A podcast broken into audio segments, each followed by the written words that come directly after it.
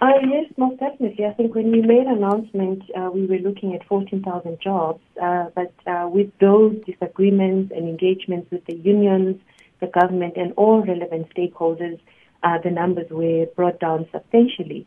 Um, as, a, as a result of that, I mean, all that we needed to do as an organization was to ensure that we get the company back to a sustainable state where we could uh, save more jobs uh, for, for, for more people working for the company. So that was a decision that a company had to take. As you've mentioned in your intro, the commodity prices have not been doing well.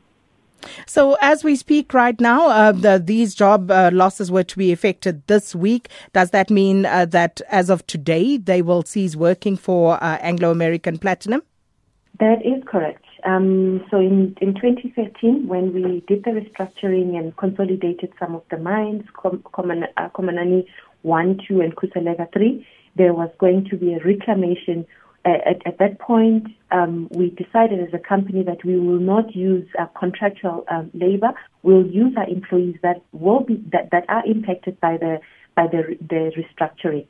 So that reclamation project was supposed to have ended in December 2014, but because of the strikes that uh, that took place in, in, in, 2014, it was extended to, to, to, to April 2015. So it is unfortunate that we are now at this process, and we understand this, that it, this is a difficult time for, um, it, for, for our employees. And over the last weeks, we have been communicating with, with the unions and the affected employees, as well as the, the communities, um, on, on the process itself and what we've put in place to assist uh, to assist the employees in terms of financial counseling, psychological counseling, healthcare support for those that are critically um, ill and those that are on, on, on chronic medication.